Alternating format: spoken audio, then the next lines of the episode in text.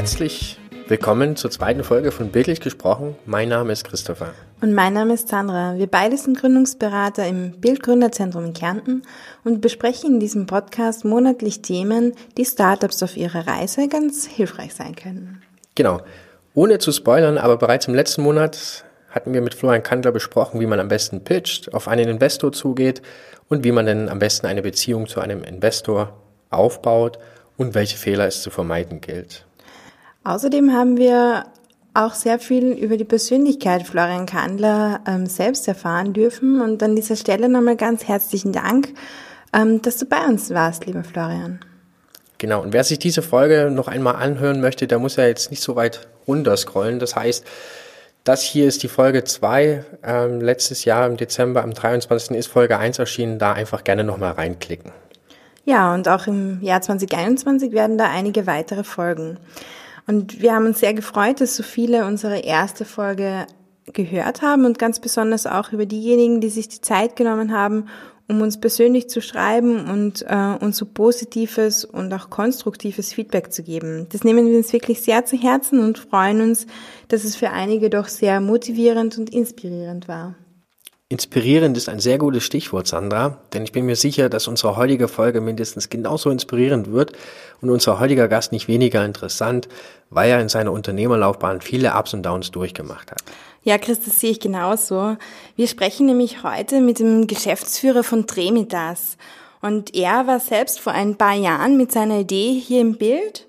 Und das war 2013. Und seit 2013 ist er erfolgreich ähm, am Markt und jetzt vor kurzem ist dieser Erfolg auch noch mit ähm, dem Staatspreis für Patent 2020 im Bereich ähm, Humanity ausgezeichnet worden. Und das, da werden wir heute sicher sehr viel Spannendes ähm, darüber hören. Und deshalb heißen wir den Geschäftsführer von Dremitas, ähm, Tibor Zechmeister, ganz herzlich bei uns willkommen. Ja, vielen Dank für die heutige Einladung. Das freut mich sehr, dass ich hier wieder im Bildgründerzentrum, also quasi meiner Alma Mater eigentlich, nach dem Programm, das ich hier durchlaufen habe, wieder zurück bin. Freut mich sehr. Danke für die Einladung. Ich denke, dass das heute eine spannende Sendung wird, beziehungsweise ein spannendes Interview. Ähm, vielleicht gleich mal eine Frage vorweg für jene, die eben Tremitas noch nicht kennen. Was genau macht ihr? Was ist euer Geschäftsmodell und was sind eure Produkte? Wenn ich es ganz einfach zusammenfassen soll, dann haben wir das Fieberthermometer für Zittern erfunden. Das heißt, man kennt es eigentlich in der Medizin. Wenn ich Fieber habe, dann habe ich mein Fiebermessgerät. Wenn ich Bluthochdruck habe, habe ich mein Blutdruckmessgerät. Aber wenn ich in den Händen zitter und das hängt von einer Krankheit ab, habe ich überhaupt nichts. Also da muss ich mir das anschauen, selber beurteilen, subjektiv. Und wir haben im Endeffekt einen smarten Stift erfunden, der nichts anderes macht, als in weniger als 30 Sekunden dieses Zittern zu erfassen, zu verarbeiten und alle wichtigen Daten zu präsentieren, damit man sowohl in der Diagnose unterstützen kann als auch in der Therapie. Das heißt, das machen wir grundsätzlich als Tremitas aktuell. Die Firma fokussiert sich aber auch generell auf neurologische Erkrankungen. Das heißt, der Tremipen, unser jetzt wichtigstes Produkt, ist natürlich Sprungbrett in die Medizintechnik. Wir haben aber natürlich auch viele andere Projekte, die wir ansetzen möchten. Und ja, das einmal ganz kurz zu uns. Also wir erfinden das Fieberthermometer fürs Zittern. Und zum Geschäftsmodell, das ist gleich einmal eine ziemlich, wie soll ich sagen, große Frage. Mhm. Wir haben ein hybrides Geschäftsmodell. Also einerseits haben wir B2B-Channels, wo wir sagen, wir haben Medizinprodukte für Kliniken, für medizinische Experten, also wirklich für den intramoralen Bereich, Arztpraxen, Primary Healthcare Center und so weiter. Dort wird der Tremipen wirklich eingesetzt als unterstützendes Tool, wenn zum Beispiel neue Patienten kommen, die ein unbekanntes Zittern haben. B2B klassisch, wir arbeiten mit Distributoren, das heißt wir verkaufen nicht selber, sondern wir haben länderweise verschiedene Distributoren, zum Beispiel im Dachraum, Spanien, jetzt auch in Australien, bald hoffentlich auch in Japan. Und das ist die eine Schiene, also eigentlich klassisches Medizintechnik B2B. Jetzt durch Covid-19 mussten wir aber noch ein bisschen einen Schwenk machen und haben auch ein bisschen mehr in B2C geschwenkt, weil wir gesagt haben, gut, vermessen in der Klinik ist schön und gut, das ist effizient und passt, aber das Problem ist ja, zu Hause zittere ich ja als Betroffener selber weiter.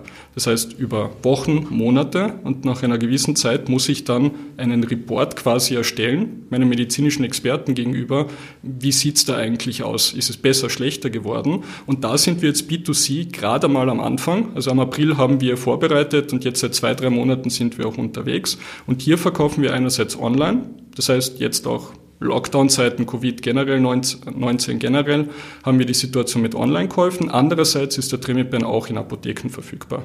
Das heißt sowohl offline als auch online. Und das ist ungefähr unser Geschäftsmodell. Das sind einmal die Channels und wir generieren einerseits einmal einmal Verkäufe mit dem Tremipen, das heißt, wenn das Produkt verkauft wird, aber dieser muss alle zwei Jahre überprüft, kontrolliert werden, weil es ein Medizinprodukt ist. Da haben wir natürlich weitere Möglichkeiten, Einnahmen zu bekommen. Wichtig ist aber auch, wir möchten in Zukunft auch Softwarelösungen anbieten. Wir bieten jetzt schon eine kostenlose App an. Das heißt, dort überlegen wir, wie wir Recurring Income generieren können. Prinzipiell sagen wir aber, einmal Verkäufe ist jetzt unser wichtigstes Geschäftsmodell, weil wenn wir alle Betroffenen zusammenzählen, dann reden wir von einem potenziellen Markt von 145 Milliarden Euro und da sagen wir, dass wir mit der Tremitas, mit dem Kuchen sehr zufrieden wären, wenn wir davon wow. nur einen winzig kleinen Bruchteil bekommen könnten. Ja. Der Tremipan ist ja jetzt tatsächlich auch eine, eine Ableitung auch von der Krankheit äh, Tremor. Ähm, was ist denn Tremor jetzt genau? Also ich meine, du hattest das ja schon ein bisschen angeschnitten. Das ist quasi ähm, eine Zitterkrankheit, wenn ich das jetzt mal als Laie so salopp ähm, ausdrücken darf. Genau, also im Endeffekt geht es darum, jeder von uns zittert. Das heißt, wenn uns kalt ist, wenn wir nervös sind, Nikotin, Koffein, verschiedenste Faktoren sorgen dafür, dass wir immer wieder zittern. Das heißt, ich glaube auch nach dem Sport kennt man es, man betätigt sich und dann zittern die Muskeln. Das ist alles normal und das ist physiologisches Zittern. Und da muss man sich auch keine Sorgen machen. Problematisch wird wenn das Zittern immer wieder wiederkehrt oder sogar chronisch vorliegt und man nicht genau weiß, was die Ursache ist oder vielleicht sogar eine Krankheit dahinter liegt. Und wir befassen uns genau damit. Mit dem gesunden Zittern wollen wir nichts zu tun haben, weil da liegt ja kein Problem vor. Da ist ja alles in Ordnung. Und da gibt es die verschiedensten Ursachen dafür. Die meisten würden sagen, Zittern ist ja das, was jemand mit Parkinson hat. Also ich glaube, das ist die bekannteste Assoziation dazu. Aber es gibt sehr, sehr viele andere Gründe. Also Parkinson ist ein Grund, aber wenn wir es vergleichen, 10 Millionen Menschen weltweit haben Parkinson, was schon einmal eine große Zahl ist. 250 Millionen haben einen essentiellen Tremor. Das heißt, wenn wir das zusammenzählen, ist Parkinson, Parkinson schon weitaus kleiner. Und wenn wir alle Gründe zusammenzählen, sind wir bei über einer Milliarde Menschen insgesamt. Und das Zittern ist im Endeffekt eine unwillkürliche Bewegung, und Tremor deshalb, weil es eine rhythmische Bewegung ist. Das heißt, das ist auch wichtig, warum der Tremipern funktioniert. Es ist nicht irgendeine Bewegung, die unkontrolliert stattfindet, sondern es ist meist rhythmisch und wiederholt. Vor uns liegt ja jetzt auch ein, ein Beispiel von deinem Produkt in einer schönen türkisweißen Verpackung. Und wenn man sich das Bild anschaut, ähm, es schaut ja auch ein bisschen aus wie ein Stift. Daher wahrscheinlich ja auch der Name Tremipen. Ähm, ihr habt uns vorher erzählt, ähm, dass ihr selbst bei der Verpackung das Zittern schon berücksichtigt habt. Genau, und zwar muss man sich das so vorstellen, wenn ich zum Beispiel Tremor-Patient bin und meine Hände stark zittern, dann kaufe ich mir jetzt zum Beispiel ein Tremipen und bekomme den. Und wenn ich jetzt eine Verpackung hätte, die extrem schwer zum Aufmachen ist, weil die irgendwie wie so ein Schuhkarton zum Beispiel zum Rausnehmen ist oder irgendwie gezogen werden muss, dann habe ich ja schon gleich am Anfang meiner User Experience ein sehr negatives Gefühl. Weil ich sage, ich möchte dieses Produkt verwenden, aber ich kriege durch mein Zittern nicht einmal die Verpackung auf. Und deshalb haben wir uns zum Beispiel gleich hier schon überlegt, dass wir eine Magnetschachtel verwenden, die auf einer Seite aufmachbar ist, damit wirklich die Betroffenen jetzt natürlich leiden sie an einer Krankheit. Und natürlich ist das ein Medizinprodukt, was ein medizinisches Leiden behandelt, aber dadurch soll die User Experience nicht runterleiden. Also nur weil ich die Krankheit habe oder die Symptomatik habe, soll ich nicht zusätzlich durchs Produkt belastet werden. Das war unser Ansatz hier. Das ist quasi jetzt ähm, in, in allen Prozessen sehr gut durchdacht. Wenn ich das für die Zuhörerinnen noch mal ganz kurz ein bisschen beschreiben darf. Ich habe diese rechteckige Box jetzt vor mir und Tibor hat es ja bereits schon mal erwähnt, gibt quasi einen magnetischen Verschluss. Diese Box klappt man dann ein bisschen auf und ähm, im Inhalt befindet sich dann dieser Stift, der dann tatsächlich auch sehr gut in der Hand liegt. Also ich glaube, der Stift ähm, ist ein etwas größeres Fieberthermometer, wie es eben Tibor auch schon beschrieben hat. Gute Haptik tatsächlich ähm, von diesem Produkt. Tibor, da vielleicht nochmal nachhagend, ähm, was war denn die Motivation, ähm, eine solche Lösung zu entwickeln? Das ist so wie häufig bei Medizinprodukte-Startups oder damals, wo wir noch ein Startup waren, wirklich der familiäre Bezug. Und zwar der Punkt war der, der Urgroßvater hat selber an Parkinson gelitten und seine Hände haben ziemlich stark gezittert. Und damals hat es natürlich nicht die heutigen effizienten Medikamente gegen die Symptome gegeben. Und was ihn jeden Tag fertig gemacht hat, ist, er hat sich seine Hände angeschaut, die haben gezittert und er hat sich gefragt, ist es jetzt besser geworden, schlechter geworden, bilde ich mir das nur ein? Er hat sich natürlich sehr gestresst dadurch und durch den Stress hat sich das Zittern natürlich noch weiter verstärkt, weil das, das ist einfach eine Nebenerscheinung einer solchen Situation. Dadurch war er noch gestresster und eigentlich war er in einem kompletten Teufelskreis drin. Und ich habe genau über die, diese Thematik mit meinem Vater damals gesprochen und das war genau die Zeit, wo ich auf der Fachhochschule Kärnten meinen Medizintechnik-Bachelor gemacht habe, wo ich noch nach einem Projekt gesucht habe. Und mit dieser Geschichte vom Urgroßvater habe ich gesagt, das kann es ja wohl nicht sein, das werden wir doch wohl vermessen können. Weil wenn es für ihn so schlimm war, zu, nicht zu wissen, ob es jetzt mehr oder weniger ist, sage ich, Medizintechniker, da, da findet man eine technische, objektive Lösung, wie wir das erfassen können. Und damals natürlich weitaus naiver war dann die Idee geboren, so, wie schwer kann es sein, da ein Medizinprodukt für Tremorerfassung zu machen. Im Nachhinein, ein paar Jahre später, weiß ich, gut, die Aussage bereue ich bis heute. Aber es, ist, es hat trotzdem funktioniert. Nein, war einfach der familiäre Bezug. Inzwischen sind auch meine Eltern an einem essentiellen Tremor erkrankt. Das heißt, auch meine Eltern haben aktuell eine Zittererkrankung und für mich natürlich nicht allzu positiv dadurch, dass meine Eltern beide einen essentiellen Tremor haben, habe ich eine 60-prozentige Wahrscheinlichkeit, dass ich auch irgendwann im Leben einen essentiellen Tremor bekommen werde. Das heißt, über mir hängt zusätzlich noch das Damoklesschwert, das eigentlich jeden Moment, jederzeit bei mir auch dieselbe Zittererkrankung ausbrechen könnte. Wow, es ist schon sehr beeindruckend, dass so eine Motivation heraus wirklich so ein erfolgreiches Unternehmen dann aufzuziehen. Ähm, die Entwicklung von einem Medizin Technikprodukt, also das gesagt, es hat auf der FH als Projekt begonnen, aber das dann wirklich in ein Unternehmen zu verwandeln und diese ganzen, das ist ja sehr kostenintensiv, sehr zeitintensiv. Medizinprodukte brauchen ja sehr, sehr lange, bis sie marktreif sind. Die müssen Normen entsprechen. Ähm, wie war das für euch? Das, das war ein sehr, sehr langer Weg, sehr schwierig oder auch, ja, wie seid ihr da vorgegangen? Also wenn ich es ganz grob zusammenfassen soll, einfach war es nicht. Also das kann ich definitiv sagen. Nein, es war ein iterativer Prozess und im Nachhinein sage ich, wir haben ja damals circa 2013, 2014 wirklich dann die Entscheidung getroffen, das wird ein Medizinprodukt, weil wir haben uns überlegt, soll es ein Wellnessprodukt sein oder irgendwas anderes. Aber wir haben gesagt, dass das kommt bei den Leuten nicht gut an. Weil sie sagen, was soll ich mit einem Wellnessprodukt? Das ist nicht geprüft, das ist klinisch nicht valide, das akzeptieren meine medizinischen Experten nicht. Und ich sage dazu, die, diese, diese jahrelange Entwicklung und iterative Entwicklung könnte ich jetzt natürlich mit dem heutigen Wissen natürlich radikal verkürzen. Also es war wirklich ein ewiger Lernweg und ich glaube, das war aber ein guter Lernweg, weil wir sind so oft auf die Nase gefallen, haben so viele Rückschläge gehabt, wobei ich aber dazu sage, erst durch diese Rückschläge konnten wir lernen und schneller und effizienter zum Beispiel mit dem Ganzen werden. Also allein so wie du sagst bei den Medizinprodukte-Regularien. Am Anfang im Studium hört man natürlich was davon, dass Medizinprodukte gewisse Gesetze oder Normen einhalten müssen, hat sie aber in der Praxis noch nicht gemacht.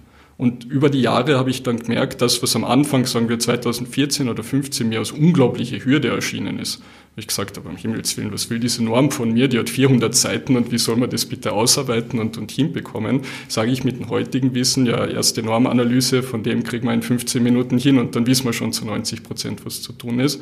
Also es war ein sehr steiniger Weg, ein sehr langer Weg und wo ich auch dazu sage, wo wir natürlich eine Riesenhürde zusätzlich hatten, ist eben dieses ganze Thema Medizintechnik.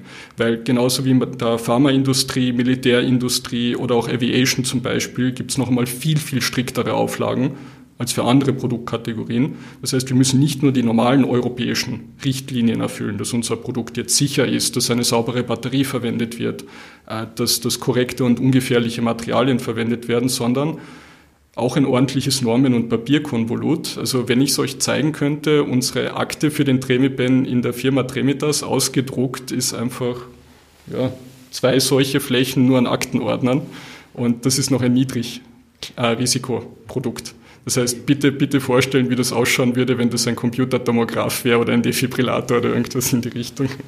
Für die Zuhörerinnen, ähm, Tibor hat gerade, äh, wenn er von der Fläche gesprochen hat, ähm, auf unsere, ja, was ist das denn eigentlich, eine Pinwände gezeigt, ähm, wahrscheinlich einmal zwei Meter einmal ein Meter wahrscheinlich ähm, und das eben zweimal. Ähm, sehr beeindruckend und auch beeindruckend tatsächlich, dass man ja als Startup natürlich nicht die Kapazitäten hat wie ein Großkonzern, der, der sich jetzt in der Medizinbranche befindet ähm, und sich dann aber doch so erfolgreich durchsetzen kann. Letzten Endes habt ihr dann aber doch mal anders angefangen. Du quasi als dein Start-up, ihr seid mal vor paar Jahren, Sandra, jetzt musst du mir mal helfen. Ach genau, das war 2013, seid ihr als UIGler, das ist so eine Art Pre-Incubation-Programm, zum Bildgründerzentrum gekommen. Und wir haben dir jetzt auch mal deine alten Unterlagen wieder ausgedruckt. Ähm, die zeige ich dir jetzt einfach mal, lege ich dir einfach mal vor die Nase jetzt ein bisschen. Ähm, und sag uns doch einfach mal, was dir dazu einfällt. Vor allem eben mit dem Hintergrund, was Sandra vorne äh, weg schon gefragt hatte. Ähm, die, die Entwicklung war ja dann doch äh, tatsächlich eine, eine sehr erfolgreiche. Also spannenderweise muss ich dazu sagen, natürlich, die Unterlagen sind jetzt schon sieben Jahre alt, das heißt, da hat sich natürlich sehr viel getan, aber ich sage dazu, viele Kernelemente oder Grundideen die, die wir damals gehabt haben, sind auch trotzdem noch erhalten geblieben. Das heißt, an der Problematik hat sich zum Beispiel nichts geändert. Also wir befassen uns immer noch mit Betroffenen mit Morbus Parkinson zum Beispiel. Aber was wir dazugelernt haben, zum Beispiel in sieben Jahren, ist, gut, Parkinson ist eine wichtige Erkrankung, eine schwerwiegende Erkrankung, aber es gibt weitere Zittererkrankungen. Das heißt, eigentlich haben wir darauf aufgebaut. Bei der Finanzierung natürlich, sage ich einmal dazu, da gebe ich offen und ehrlich zu, ich habe einfach das finanzielle Volumen damals unterschätzt, weil jetzt weiß ich, dass halt sechsstellige Investments das absolute Minimum in der Medizintechnik sind. Also da hat es auch die Erfahrung dazu benötigt.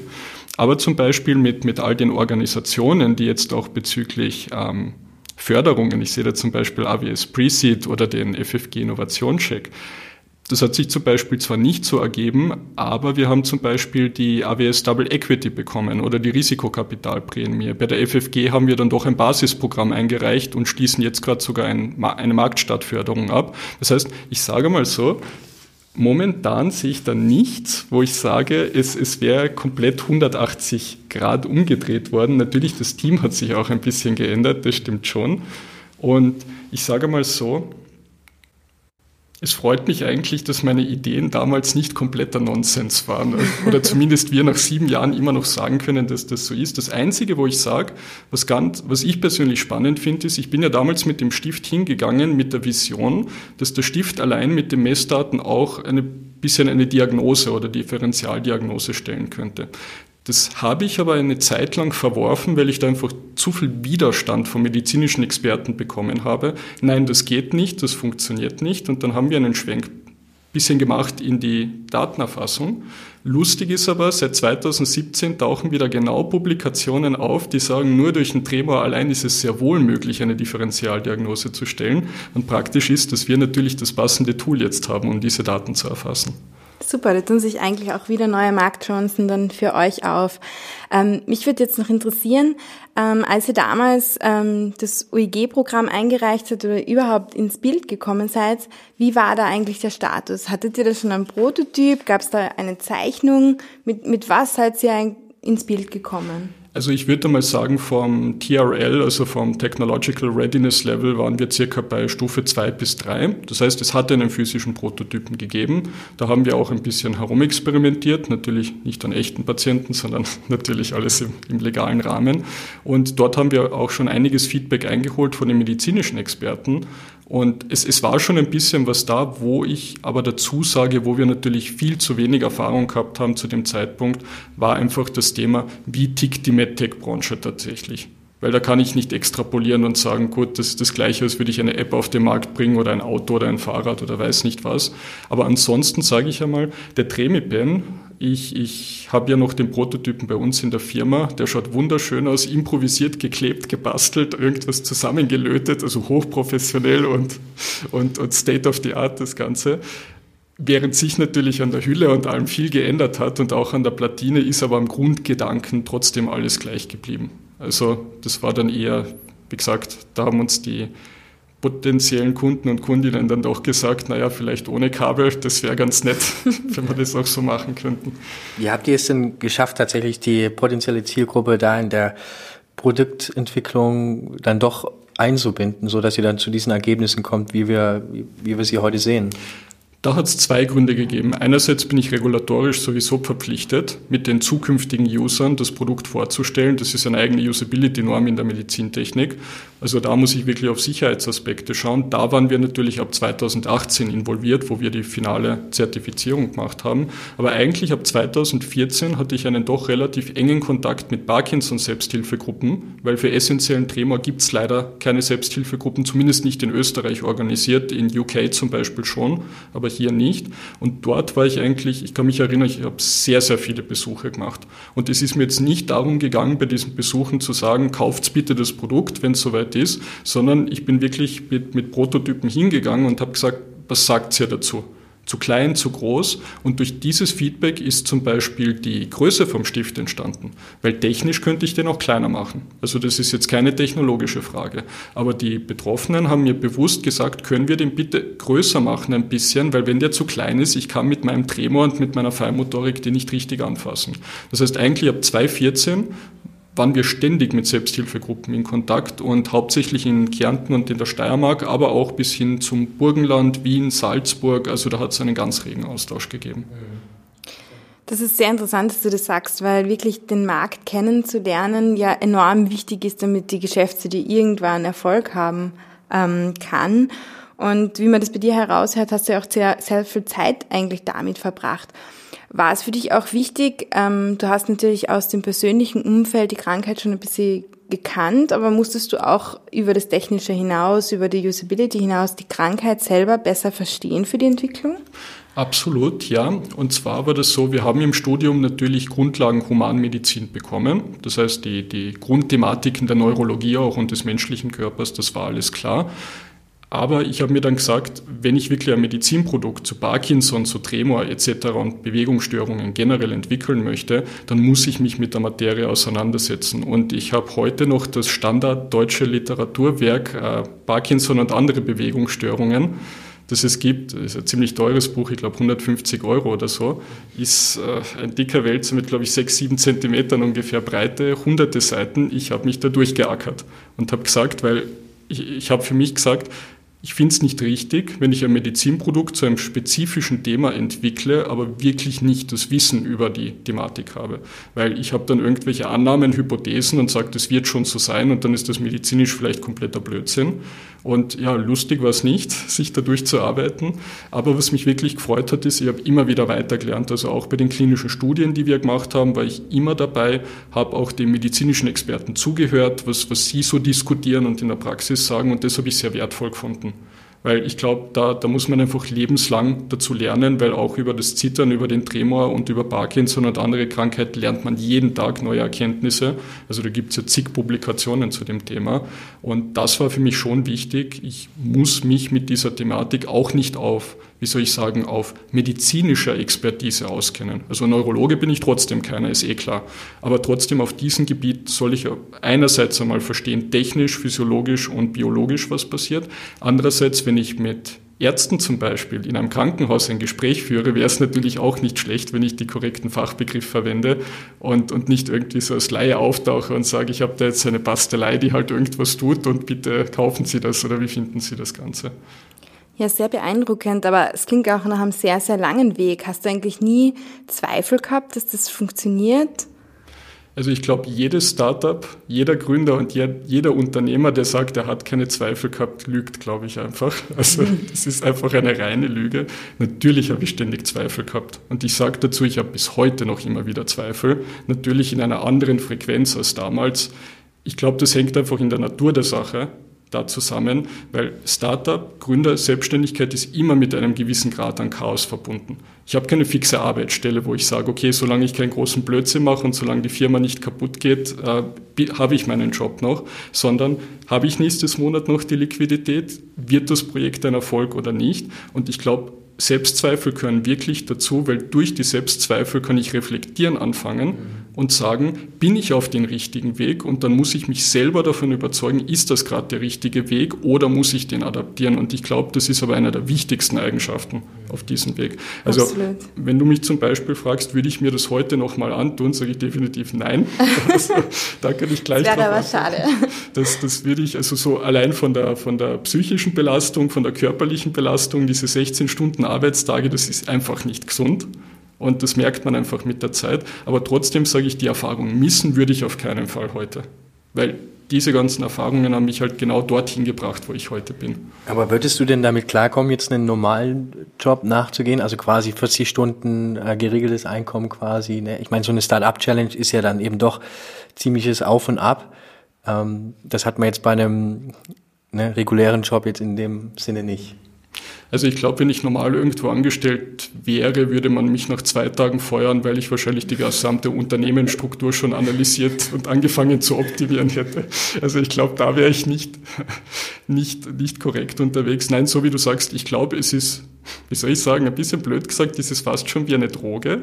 Wenn man einmal diese Droge Selbstständigkeit konsumiert hat, kommt man eigentlich ja. nicht mehr da, davon ja. weg. Also wenn du mich fragst, was mache ich in 10 Jahren oder 20 Jahren, kann ich dir sagen, keine Ahnung aufgrund des Chaos. Ich habe zwar meine Ziele und Visionen, aber was ich dir sagen kann, ist, mein Bauchgefühl sagt mir, es wird definitiv in der Selbstständigkeit sein. Ja. Natürlich habe ich Tage, wo ich sage, nach einem 16-Stunden-Arbeitstag oder nach einer echt hektischen Woche sage ich, am liebsten würde ich jetzt alles hinschmeißen, mir einen normalen Job suchen und sagen, passt, acht Stunden pro Tag, dann nach Hause gehen und, weiß nicht, fernschauen, irgendwo spielen oder mit, mit Leuten sich treffen. Aber andererseits sage ich dann wieder, das ist dann der Spaß und, wie soll ich sagen, ja, die Sucht fast schon nach der Selbstständigkeit. Schön gesagt. Du hast natürlich auf deinem ähm, sehr erfolgreichen Weg immer wieder Unterstützer gehabt. Wir haben vorher schon über die Förderstellen geredet, AWS, ähm, auch Investoren, die dir da weitergeholfen haben und unter anderem warst du ja auch im Bild. Was war für dich ähm, die Hilfe vom Bild, die dich weitergebracht hat? Also da hat es natürlich viele Sachen gegeben. Ich würde gern zwei Sachen hervorheben. Die erste Sache relativ früh in der Projektphase war, dass einfach meine Betreuer mir mitgeteilt haben, wie eigentlich das ganze Thema kommerzielles Denken, Businessplan erstellen, eben Distributionschannel oder Sales-Channels oder auch Vertriebsverkaufskonzepte zu erstellen sind. Da habe ich sehr viel Unterstützung bekommen, weil natürlich hatten wir im Studium ein, zwei Semester BWL Basics, das ist okay, das, das hat mir sehr viel weitergeholfen. Aber dann natürlich wirklich in der Praxis, wie schaut so ein Businessplan aus? Was ist eine SWOT-Analyse? Wie, wie mache ich eine Risikotabelle? Und, und solche Themen. Das war für mich natürlich in der Theorie kein Neuland, aber in der Praxis natürlich Neuland. Soll jetzt ein Businessplan 100 Seiten haben, 20 Seiten haben, welche Inhalte sind wichtig und welche nicht. Also da sage ich, habe ich schon zu Beginn sehr, sehr vielen wertvollen Input bekommen, den ich bis heute nutzen kann, weil ich schreibe ja letztendlich immer noch mit meinem Kollegen, dem Markus, die, die Bilanzplanungen, aber auch die Businesspläne, Investoren, Teaser und was weiß ich noch was. Auf der anderen Seite haben mir die Workshops sehr gut gefallen, weil ein Kritikpunkt, den ich immer bekommen habe und im Nachhinein zu Recht war, Giva, du bist ein guter Techniker, das ist super, fachspezifisch kennst du dich aus, aber du schaffst es nicht, deine Message rüberzubringen. Weil es interessiert keinen, was auf der Platine drauf ist. Es interessiert keinen, welche Sensoren dieses Produkt hat oder ob das ein Medizinprodukt ist. Du musst eine Story erzählen. Und diese Story soll die Leute über, überreden. Und da hat sich hier auch in diesem Raum hier, wo wir gerade sitzen, mehrere Workshops auch zum Thema Storytelling, Pitching und was weiß ich was gegeben. Und da sage ich auch, das war so der Triggerpunkt, wo ich eingesehen habe, gut, der Fachtechniker ist schön und gut, aber das ist zu wenig, da muss es mehr sein. Und das war zum Beispiel auch ein wichtiger Punkt. Später dann hat es immer wieder auch einen Austausch gegeben. Also ich habe ja immer wieder vorbeigeschaut, dann hat es auch Veranstaltungen gegeben, es, es wurden auch gemeinsam Investoren wie VCs zum Beispiel gesucht. Und was ich auch dazu sage, ist, das Bild hat der Firma Tremitas doch ein Jahr lang auch, wie soll ich sagen, Obdach gegeben. Denn wir waren ein Stockwerk weiter drunter und, und hatten da quasi unseren ersten wirklichen Firmenstandort, wo wir gesagt haben, jetzt aus der eigenen Wohnung und zu Hause sollten wir jetzt langsam rausgehen, weil das wird jetzt zu klein. Ja, ich meine, solche Programme bieten wir unseren Startups, Gründerinnen sehr gerne an tatsächlich. Ähm, All das mal zusammengefasst mündet ja quasi doch zu einem Preis, den ihr jetzt vor kurzem bekommen habt, zu dem Staatspreis Patent 2020 im Bereich Humanity. Ähm, schwingt da die Freude noch nach? Absolut, weil ich sage, ähm, egal wie viel Unternehmer ich jetzt bin und egal wie viele Geschäftsreisen ich inzwischen habe und weiß nicht, welche Stakeholder ich aus Politik, Wirtschaft und so weiter kennengelernt habe, tief im Herzen bin ich trotzdem noch Erfinder und Forscher, wo ich sage, einer meiner Lieblingstätigkeiten ist einfach technisch, mich trotzdem hinzusetzen, irgendwas zu basteln und einfach zu schauen, geht das oder geht das nicht. Und da sage ich für mich, der Staatspreis auf österreichischer Ebene ist für mich die allerhöchste Ehrung. Mhm. Also wo ich wirklich sage, das ist für mich der höchste Stern, den ich erreichen kann. Österreichweit gibt's für mich nichts mehr Größeres. Und wie gesagt, äh, es war schon der, der Tag, wo ich im Sommer, wo wir nominiert worden sind zum Preis, war wirklich so, ist das gerade wirklich passiert und wo, wo dann die Gewinner angekündigt worden sind. Also jetzt, wenn ich drüber rede, äh, merke ich immer noch, wie, wie, wie positive Emotionen da hervorkommen, weil ich sage, das war mein Ziel, das wäre für mich die höchste Ehrung in Österreich gewesen und ich habe sie bekommen und unser Produkt, unsere Firma hat sie bekommen. Und da sage ich jetzt dann, okay, ab jetzt gibt es nur noch internationale, äh, größere Ziele. Äh, der, mein Kollege, der Markus, spaßt eh immer nebenbei, die war gut, nächste Woche dann noch den Nobelpreis und dann schauen wir weiter, wie wir das tun. Das ist Spaß beiseite, natürlich nicht so.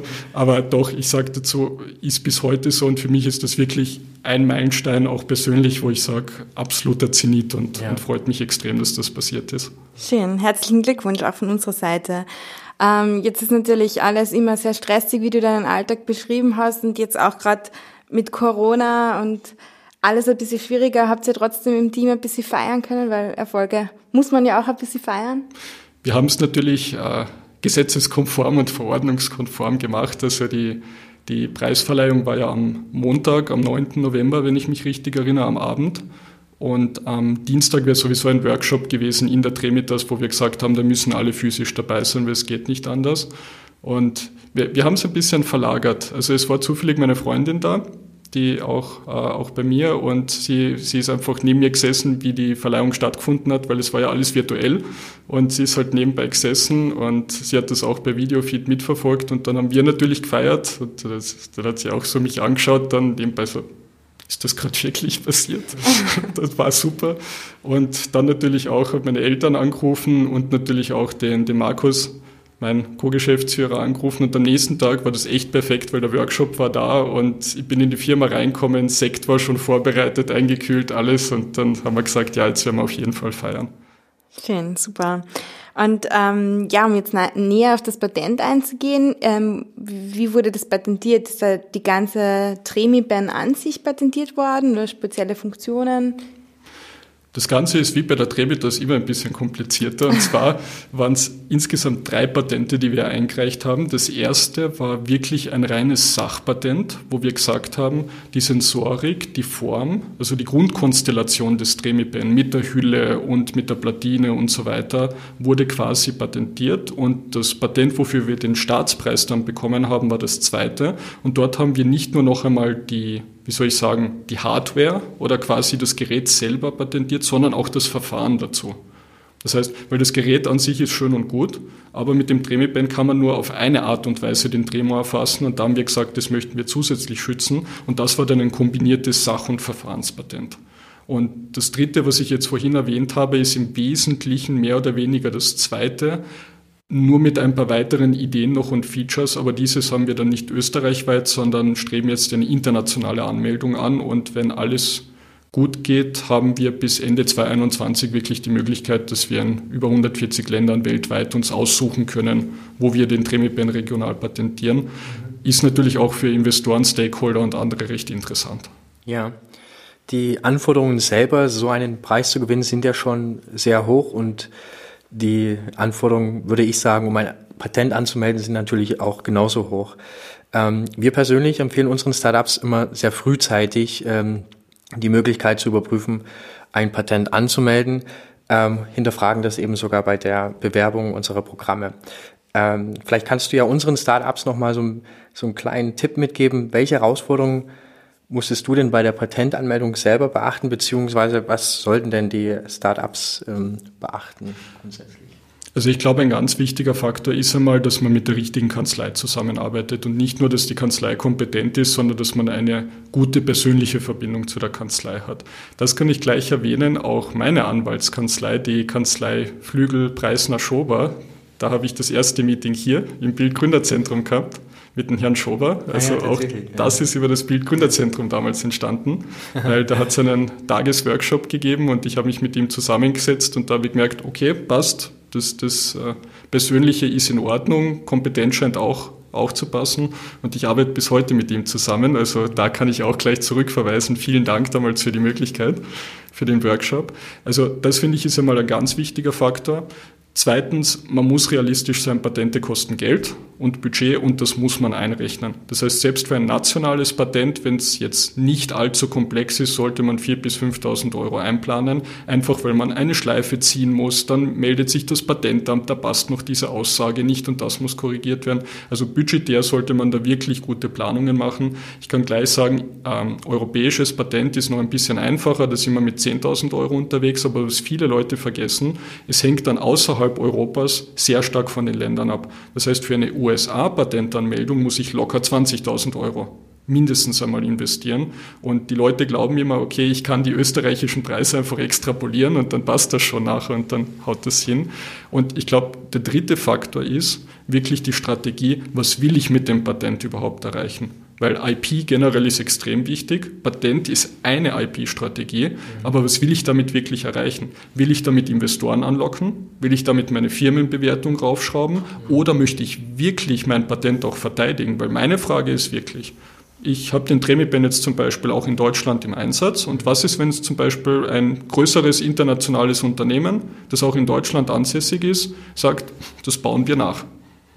Natürlich stehe ich dann im Recht und, und sage, stopp, da ist ein Patent, aber habe ich auch das Budget, das zum Beispiel zu verteidigen. Und ich glaube, all diese Faktoren sollte man wirklich bedenken und, und wirklich überlegen, bevor man das Patent anmeldet. Und dann haben wir noch gar nicht drüber gesprochen, ob die Idee patentierfähig ist. Das kommt dann natürlich auch noch dazu, weil da muss ich mir auch den Gedanken machen, ist das überhaupt patentwürdig? Weil Source Code zum Beispiel kann ich nicht so einfach patentieren, da muss ich ein Verfahren draus machen. Macht ein Sachpatent Sinn? Und ganz, ganz wichtig, wie schauen die Konkurrenzpatente aus? Also ich habe zum Beispiel wochenlang damals Patentrecherche betrieben, bin durch die europäischen und auch globalen Datenbanken durchgegangen, um zu schauen, ob ich bloß nicht aus Versehen ein Patent eines anderen Unternehmens oder einer anderen Person verletze. Weil dann kriegt man ja doppelt Ärger nachher. Da wird das Patent nicht genehmigt und es könnte die gegnerische Firma dann äh, auch hergehen und sagen, was tut sie da eigentlich? Das ist unser Eigentum. Ja. Also was ich dazu sagen kann, ist, man soll es nicht auf die leichte Schulter nehmen. Es ist wichtig, ich kann selber sagen, ich würde selber keine Patente einreichen, wenn, wenn wir, von der, wir bei der Tremitas sagen würden, das macht keinen Sinn. Aber ich glaube, wichtig ist, welche Strategie, wie viel Budget habe ich, ist es überhaupt patentfähig und im Endeffekt, ja, welche Ziele möchte ich damit erreichen.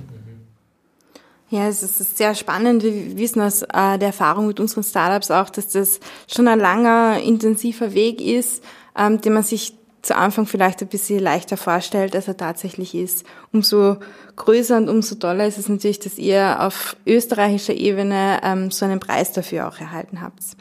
Und es klingt aus deinen Erzählungen jetzt fast ein bisschen so, als würde dir alles gelingen. Du hast dir, dich sehr viel mit all diesen Themen schon auseinandergesetzt, aber ganz so einfach, dass alles gelingt, ist es halt in der Realität wahrscheinlich auch nicht, oder? Also ich glaube, da muss man ehrlich, wie gesagt, wie ich schon vorher gesagt habe, Gründer, die nicht selber an sich zweifeln oder wo, wo es keine Misserfolge gibt, äh, das glaube ich, das ist alles gelogen. Also das, da kann mir jemand noch so einen schönen Lebenslauf herzeigen, das kaufe ich einfach nicht ab, da möchte ich mehr objektive Evidenz haben. Ich sage aber dazu, es hat so viele Misserfolge gegeben in den letzten Jahren, ich kann sie gar nicht mehr aufzählen, aber ich glaube, wichtig ist, wie man mit denen umgeht.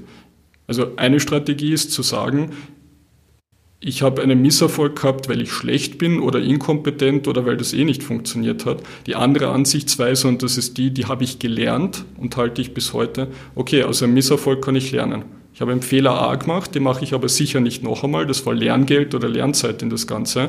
Und das führt aber auch dazu, dass ich damals eben 2014 noch mit diesen Medizinprodukte-Regularien erschlagen worden bin und teilweise auch mir gedacht habe, hoppla, das ist falsch, das geht so nicht.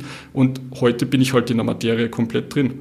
Und, und heute kommen andere Leute zu mir rüber und fragen, lieber kannst du uns das erklären oder wie, wie läuft das bei dem Medizinprodukt? Aber das geht nur mit den Fehlern. Weil wenn alles von Anfang an geklappt hätte, dann hätte ich entweder schon die Erfahrung gehabt, was ja rein technisch nicht funktioniert, ähm, oder es wäre so einfach, dass es ja eh keine Hürden darstellt. Und da kann ich nur sagen, ich glaube, die, die letztere Variante ist wirklich die wichtigste, zu sagen, Fehler stehen an der Tagesordnung und, und Misserfolg. Und da sollte man wirklich das einzig Gute daraus lernen, dass Fehler wirklich dazu da sind, damit man selber als Mensch, als Unternehmer, Startup oder sonst was einfach besser wird in dem, was man tut oder einfach dieselben Fehler nicht nochmal macht.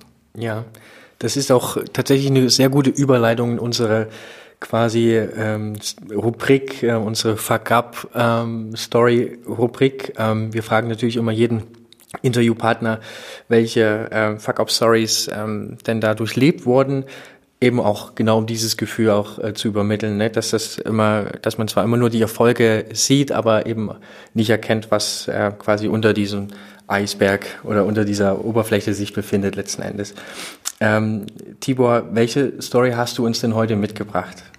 Also allgemein kann ich gleich einmal sagen, dass ca. 60 Prozent meines Alltags eine Fuck-up-Story ist, weil das gehört einfach dazu, dass man immer wieder Probleme, Challenges und Herausforderungen hat. Aber heute möchte ich eine für mich relativ wichtige Fuck-up-Story präsentieren. Und zwar, das war unsere berühmt-berüchtigte Crowdfunding-Kampagne, die wir 2018 geführt haben. Und ich glaube, viele kennen Murphy's Law, was schiefgehen kann, wird mhm. schiefgehen. Und ich ja. sage mal, das ist das perfekte Beispiel für Murphy's Law, was da passiert ist.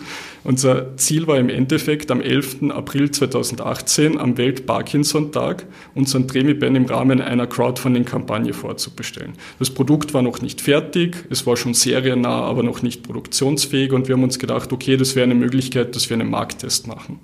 Und ja, wir haben uns alles schön und gut vorgestellt. Es war viel zu wenig Zeit. Wir haben im Endeffekt erst im Februar mit der medialen Kampagnenvorbereitung angefangen. Viel zu wenig Zeit, da hätten wir mehr Monate benötigt. Wir haben extrem viel Budget in die Hand genommen und haben auch mit externen Partnern zusammengearbeitet, haben dort den Riesenfehler gemacht, dass wir einfach selbst nicht wahrhaben wollten, dass nur wir selber unsere Key Message und unseren Spirit mitgeben können. Das heißt, wir können den noch so vielen Experten und externen Partnern geben, die werden niemals den Spirit haben, den wir haben. Das heißt, wir haben ganz, ganz viel Google-Werbung, Facebook-Ads, weiß nicht was, unglaublich viel Geld haben wir da rein investiert. Es war zu früh, es war zu wenig Zeit. Wir hatten die Key Messages vom Produkt nicht definiert, weil wir waren bei dem Punkt, wir können messen. Und das war die Frage, ja, was habe ich jetzt davon, dass ich messe? Gut. Weil genauso wie ich beim Fieber erklären muss, welchen Vorteil es hat.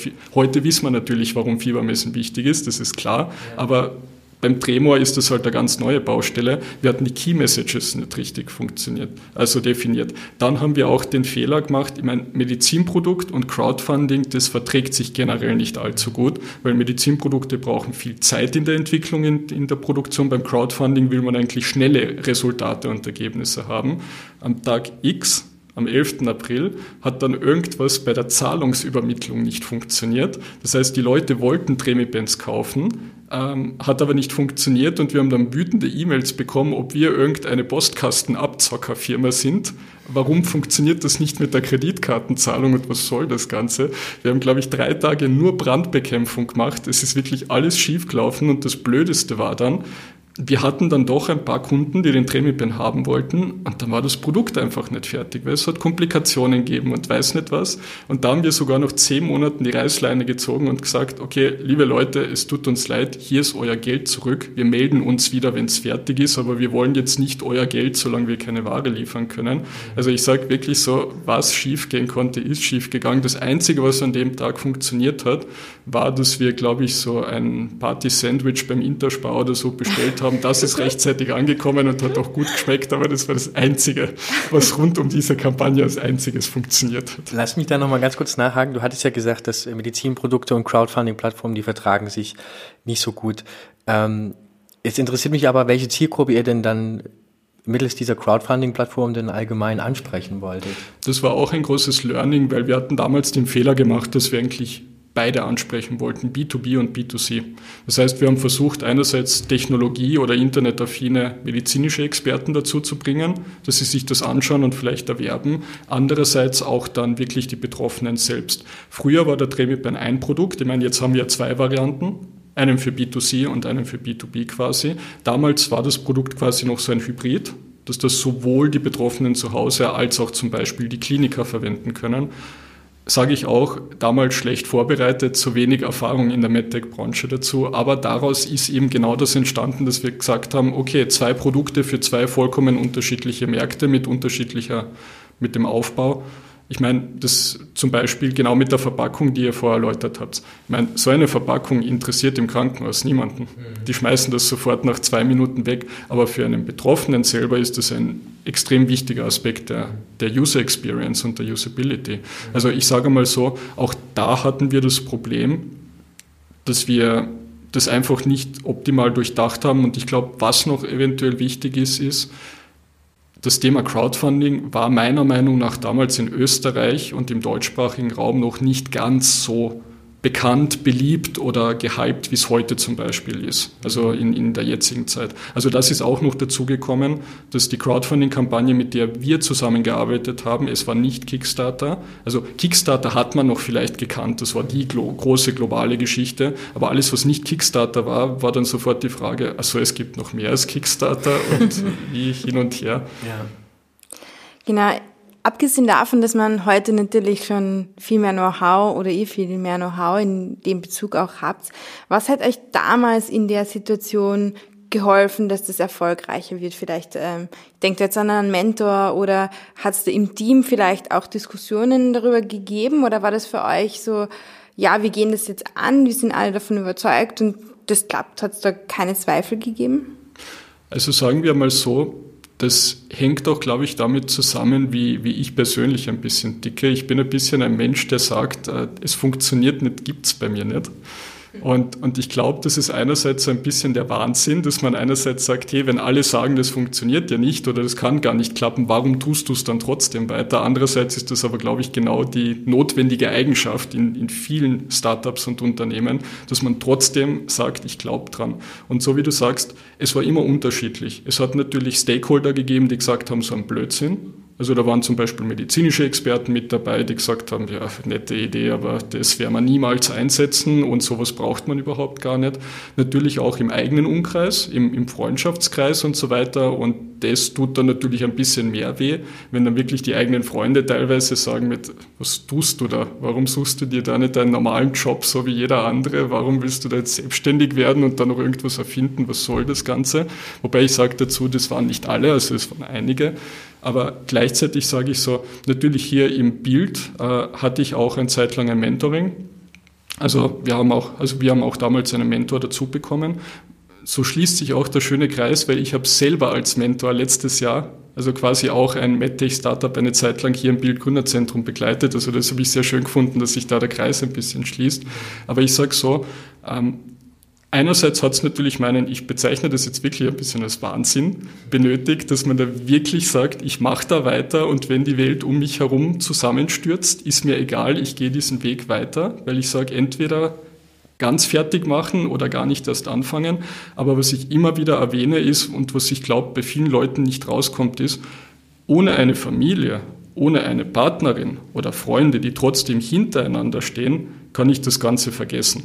Weil wenn meine Eltern mir gesagt hätten, die war so ein Blödsinn, tu das bitte nicht, geh bitte wo arbeiten, oder, oder meine Partnerin mir zum Beispiel gesagt hätte, bitte, hey, du, ich mach mit dir Schluss, weil ich hätte gerne bitte jemand mit einem stabilen Einkommen und nicht irgend so einen wahnsinnigen Tüftler, der da anfängt, irgendwas zu machen, dann funktioniert das Ganze nicht. Und das finde ich ein bisschen schade, dass häufig bei so Lebensläufen immer gesagt wird, ja, der Erfinder oder der Gründer, der hat so übermenschliche Fähigkeiten, der hat alles alleine geschafft und das geht so. Und da sage ich, das ist leider nicht so oder zum Glück nicht so.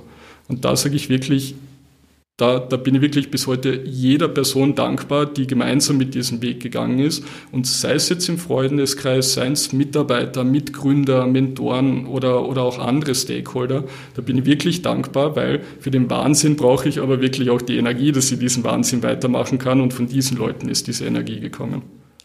Das sind wirklich sehr, sehr schöne Gedanken, die du da mit uns teilst. Und es freut uns natürlich auch, dass wir dich da ein bisschen als ähm, Persönlichkeit auch kennenlernen. Und ähm, da haben wir uns jetzt zum Schluss noch ähm, ein kleines, ähm, ja, so Art Spiel überlegt, damit wir eben ähm, die Person Tibor Zechmeister auch noch ein bisschen kennenlernen und würden dich da bitten, aus unserer kleinen Box ähm, eine, eines dieser Papierröllchen zu ziehen. Nimm dir bitte gerne auch eins. Auf diesen Papierröhrchen haben wir ja ganz verschiedene, sehr allgemeine Begriffe definiert.